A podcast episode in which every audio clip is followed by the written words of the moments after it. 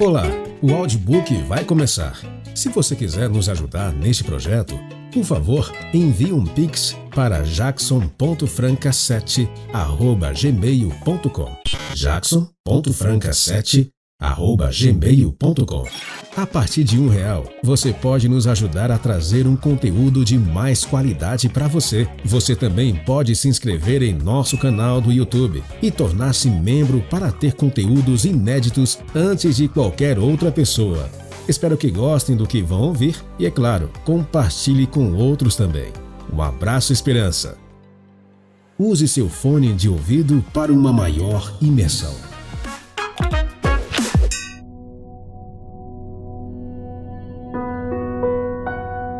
Domingo, 2 de janeiro. Marcas. Sei mais que ninguém me perturbe, pois trago em meu corpo as marcas de Jesus. Gálatas capítulo 6, verso 17. As marcas dizem quem você é, a que grupo pertence ou de que lado você se posiciona. A marca também pode ser aquilo que o diferencia dos demais que o identifica com coisas que representam seus ideais e sua identidade. Os segredos vêm da floresta de luz Pachamama, Pachamama.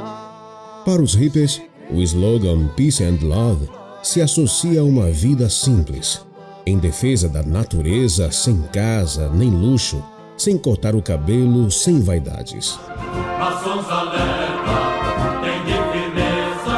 Para os maçons, o esquadro com a letra G ao centro é um símbolo que os caracteriza. De alguma forma, todos temos uma marca, filosofia e identidade.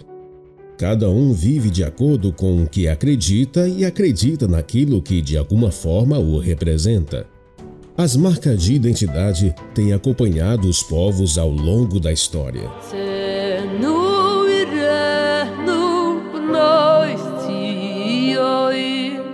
Para Israel, Deus estabeleceu a circuncisão.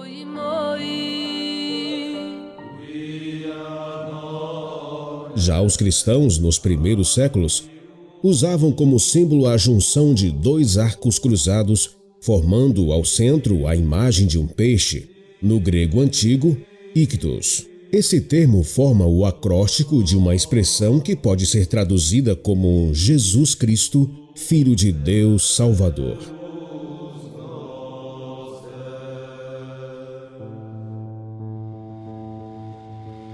Querendo ou não, você e eu representamos algo ou alguém. Por isso caberia perguntar: que marca você representa?